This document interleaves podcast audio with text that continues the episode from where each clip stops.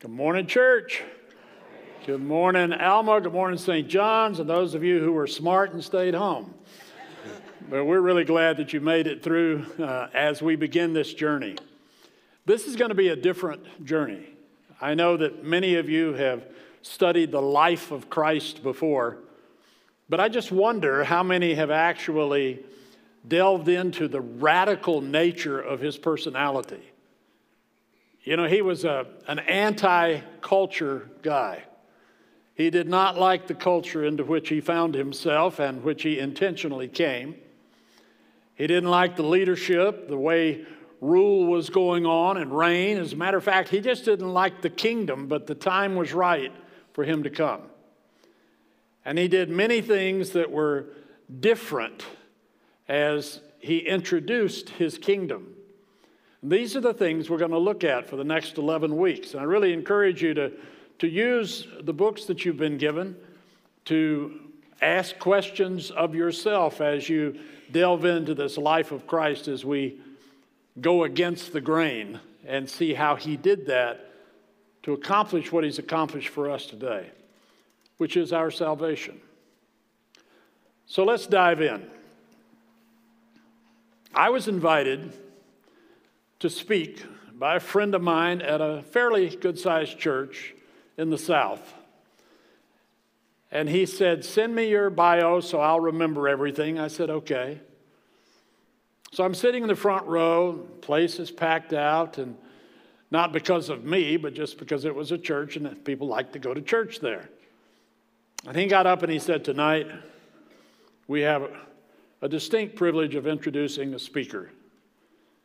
Said he's a wonderful man of God, married with a family. He's written a book. He's just very talented. He dives into the theology, and I'm just sitting there becoming more and more embarrassed until he said, "So without further ado, unfortunately, Chuck Swindoll could not be with us tonight, and Wally's here." He really did that. That's a classic introduction, isn't it? I think probably the most famous introduction in our lifetimes happened in 1969 on television. And you'll know it because you'll finish it with me. Here's Johnny. Listen to all of you. There you go. Ed McMahon struck that up, and for 30 years every night he introduced him that way. Introductions are important. If you go online, you'll find where they tell you how to give an introduction, that you want to make sure that people really understand who's coming before them. You want to paint a beautiful picture and set it up just right, which is the exact opposite of John the Baptist. Now, John is called the baptizer by Matthew. He's called Baptist by Mark, but there were no Baptist churches back then, so it had nothing to do with Baptist. It had to do with the fact that this was the ministry to which God set him apart.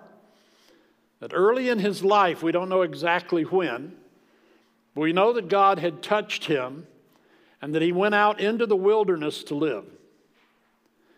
He dressed in camel's hair.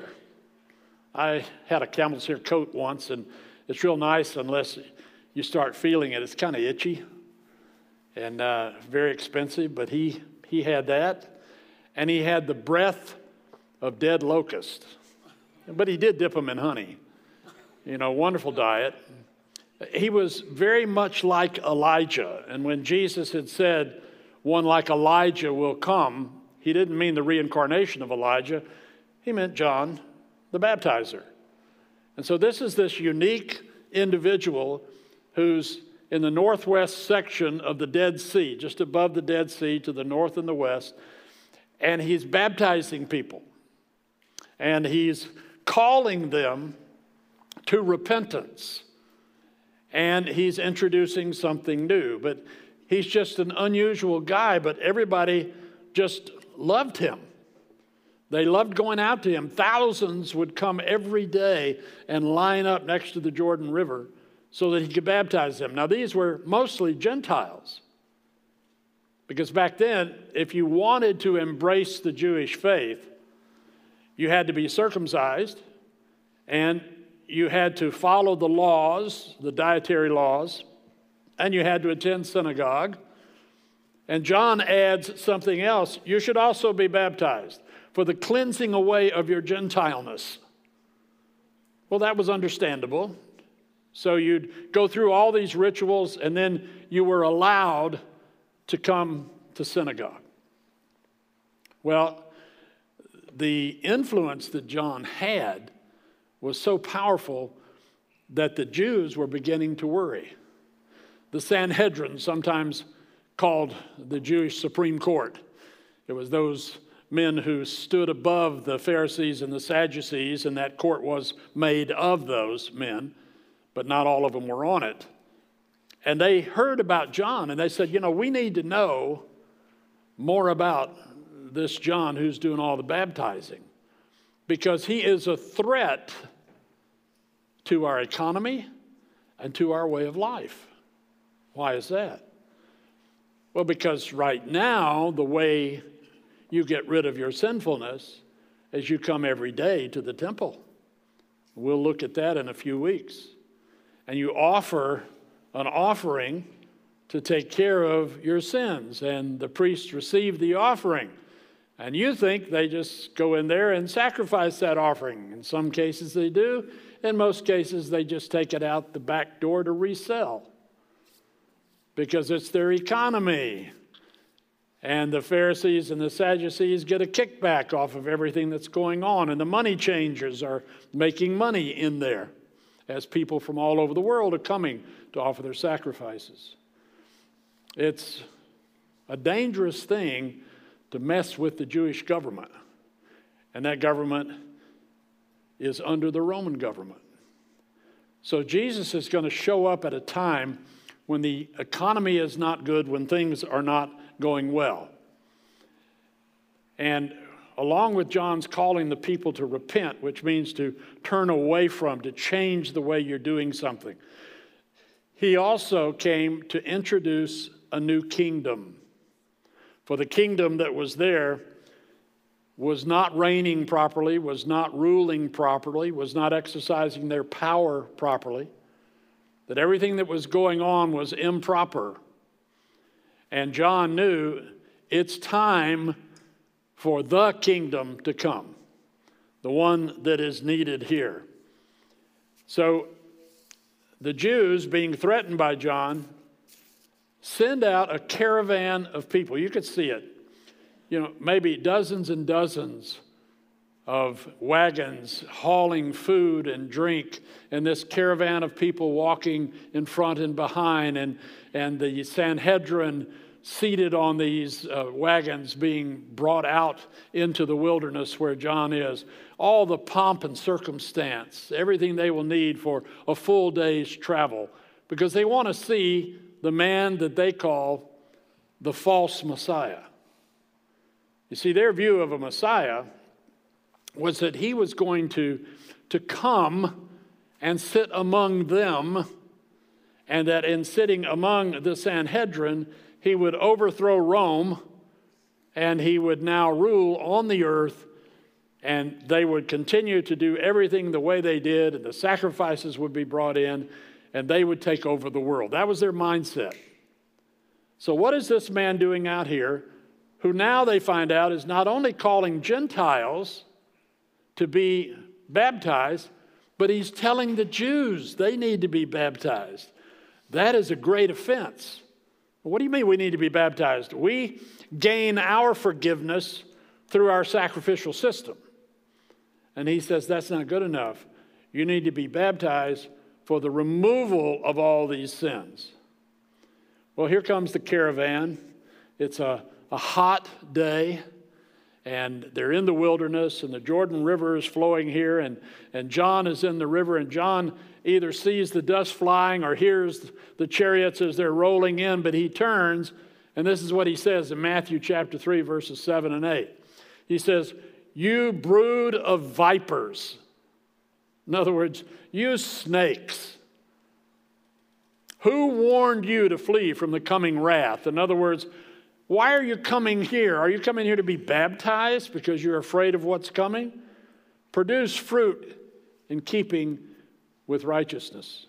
Those were his last words. You need to produce fruit. Well, that was a bold move to call them out as he did.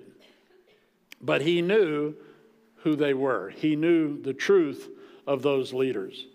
And so they come to him and they say, John, are you the Messiah?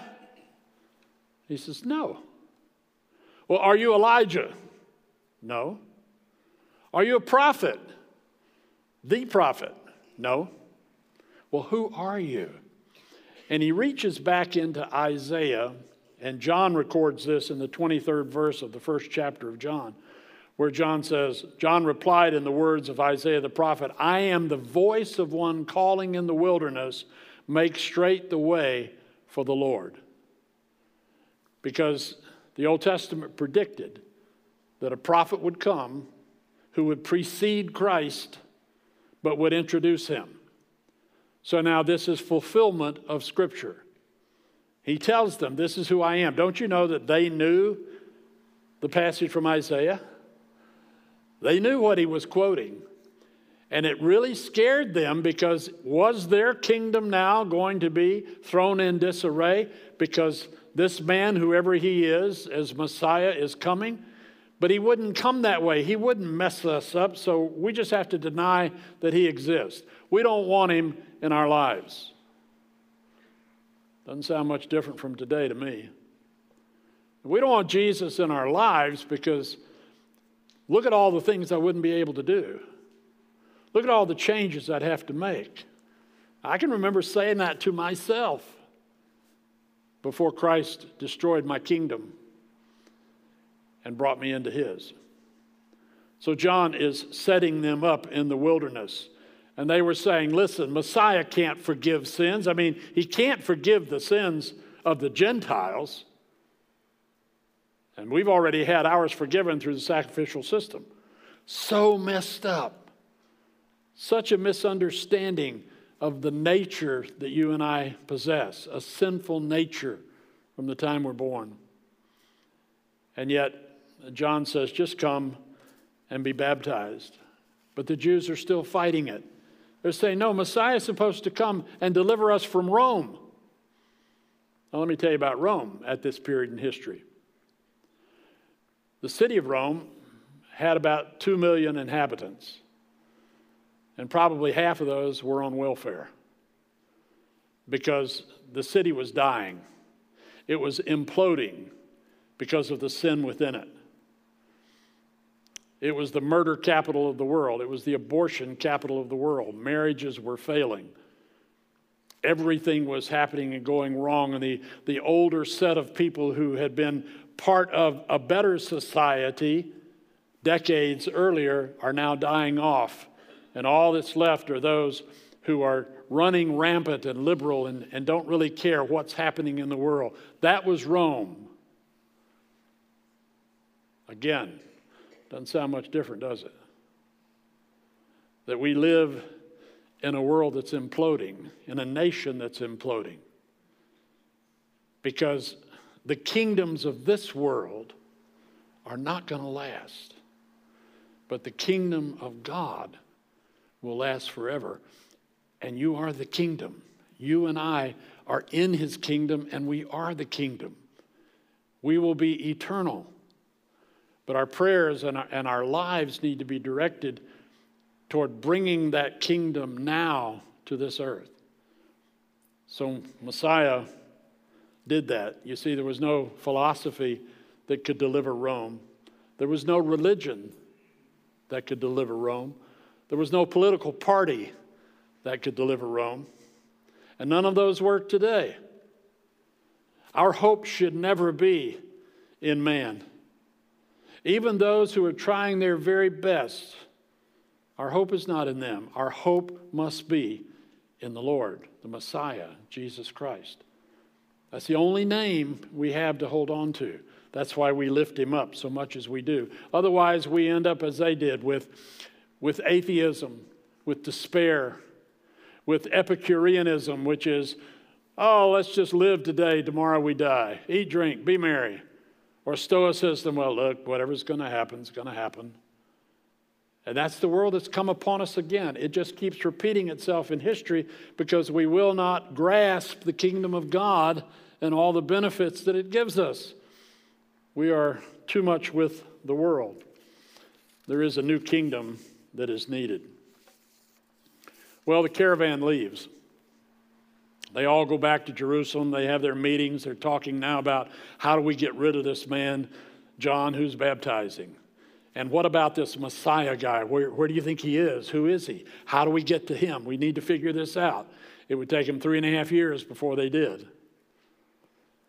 But the next day, probably early in the morning, John is in the Jordan River, and he turns one direction or the other, and he makes this statement in John 1:29. The next day, John saw Jesus coming toward him, and he said, "Look, the Lamb of God who takes away the sin of the world. This is the one that I meant when I said, a man who comes after me has surpassed me because he was before me. I myself did not know him, but the reason I came baptizing with water was that he might be revealed to Israel." So here's his introduction of Jesus. No fanfare. No, here comes the King of Kings, the Lord of Lords, the creator of the universe, the one who speaks and things come into existence. The Lord gives, the Lord takes away. Blessed be the name of the Lord. Now, all he said was, look. Not think about it, not feel about it, but just look. Just look at Jesus. There was something about his appearance. Now, the Bible tells us he was not a good-looking guy. He was not blonde and blue-eyed, okay, as he has been depicted. He was just a normal-looking young man of about 30, but there was something about him. He makes his way down to the water, and I think John is still looking at him. And I think when you and I look at him in that day, when our eyes are pierced by his eyes, when we are face to face with him, we're going to do what John did. We're going to melt in his presence. John said, I can't baptize you. You know, are you kidding me? I'm a sinful man. I'm a man born of woman and man. I carry a sin nature, just like you and I do. So I have no rights to baptize you, but Jesus, knowing all things, says that the scriptures might be fulfilled. What did he mean by that? Well, you see, Jesus comes as the last Old Testament prophet until he does something new. And there are three things we're going to look at through this series that will be new. They'll be radical. The first is Jesus is going to present a new covenant. I'll talk about that in a minute. And then a new command and a new movement. But it begins right here with this baptism, because what he is doing is this. He's saying, I want to identify with mankind because I am going to walk the walk that should be walked, the walk that Adam should have chosen. I'm going to be perfectly obedient to my Father in heaven. None of you, including me, could ever do that. We are incapable of absolute perfection apart from the righteousness of Jesus Christ. But Christ wanted to identify with us. That's why the book of Hebrews can say that he was tempted in all ways, yet without sin. Well, this is the beginning. He identifies with the Gentile. He identifies with the Jew. And he is baptized. And you know what happens right after he's baptized. This bird, a dove, comes out of heaven and floats, and a voice is heard. This is my son, in who I am well pleased. You know, God had not spoken for 400 years, not so that any man could hear him. And the prophets and everyone were concerned, how long will it be before God returns to us? And now here he is, endorsing his own son, saying, this is it. So Jesus said, "Baptize me, John." And John did. Now, proselyte baptism was such that not only did the person being baptized go under, but the one doing the baptism also went under with him. And they went under and they came up. And that's when that dove came down. And that is the beginning of a radical change for all of humanity. Jesus came to remove the kingdom of darkness and to bring in the kingdom of light. He came to reverse the value system. The values of the world is all idolatry, no matter what it may be. We live in a dark world that's filled with idolatry and greed. That's why we see so much devastating behavior taking place throughout our nation today. It is ripe for the return of Messiah. But before he comes back, it's ripe for us, the church, which represents that kingdom, to speak our minds and our hearts into it. It's time for us to take our stands in prayer and take our stands in the civil ways that we may do it, to talk about absolute truth. Jesus came to dispel the darkness. And John says in the opening of his gospel that, but the darkness didn't understand it. The darkness didn't want it. And yet, it's what we're called to do. So he introduces a new covenant. That's later in our journey, but it happened on that night that the disciples gathered together at the Last Supper, when the very first thing he said that was new was this: "This is my body, this is my blood, this is the new covenant in my blood." He fulfilled the old covenant. Every prophecy about Jesus Christ has either been fulfilled or it will be upon his return. So what he's offering now is something new. You don't have to go to temple every day. You don't have to go and buy some kind of a creature to offer as a sacrifice to have your sins forgiven. Jesus said, "I'm going to do that. With my body and my blood, I'm going to take care of you."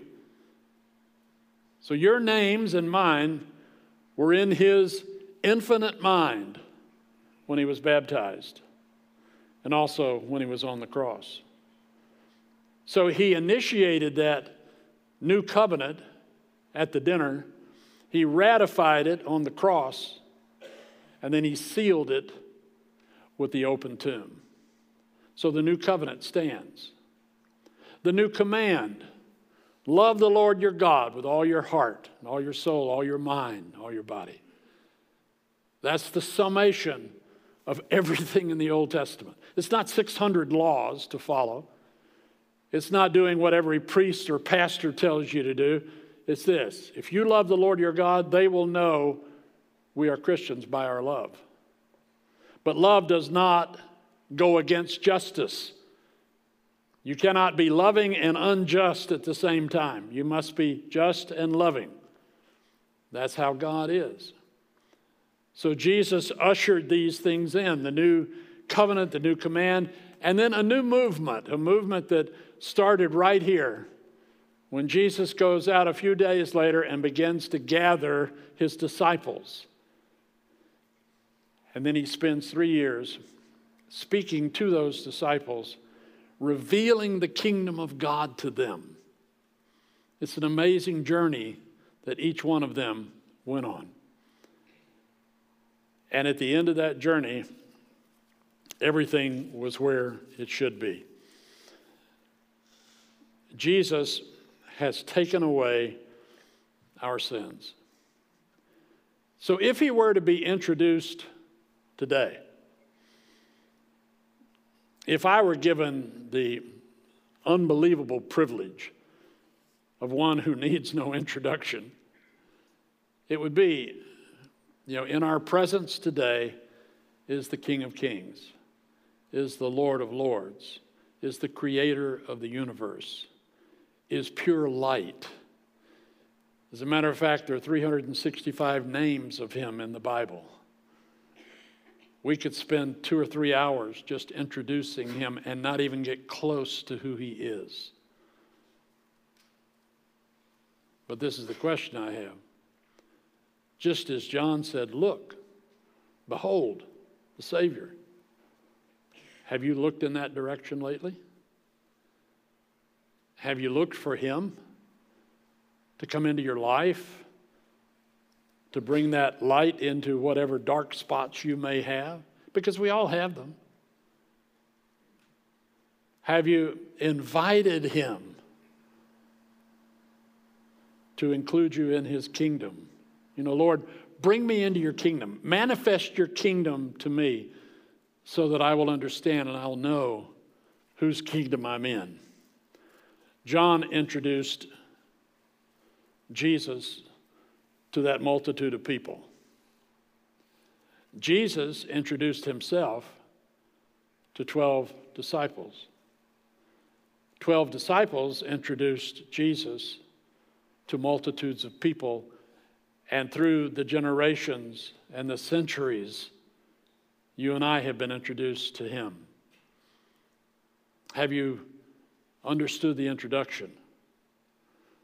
It's not about religion, because he was opposed to religion.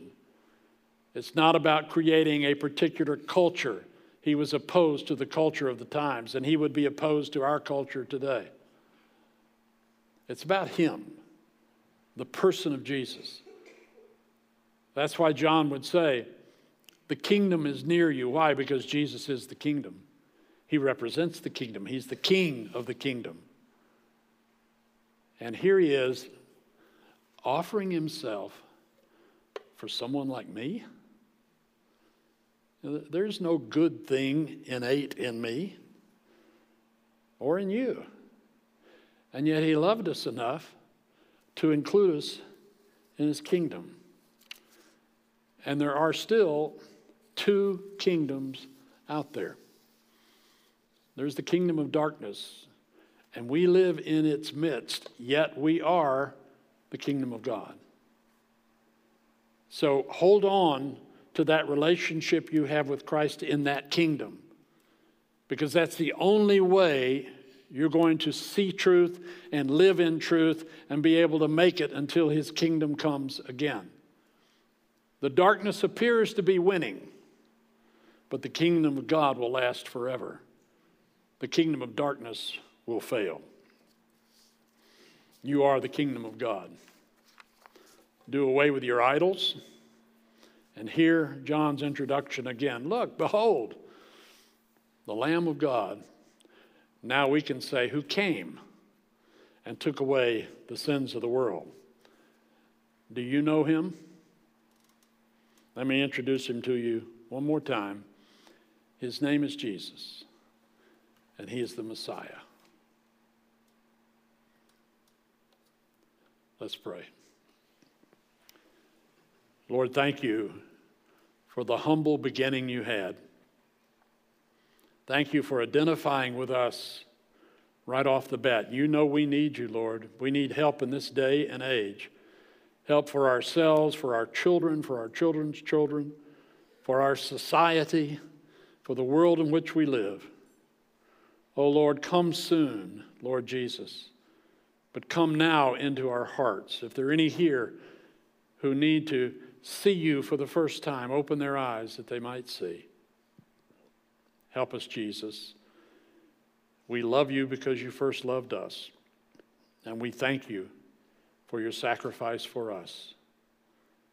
We give you this day and every day to follow, because you are our Messiah. And we pray it in Jesus' name. Amen. Hope to see you back next week. We go into the wilderness with Jesus and have a little talk with the devil. And make sure that you pick up a book if you didn't get one. And be careful going home. See you next week.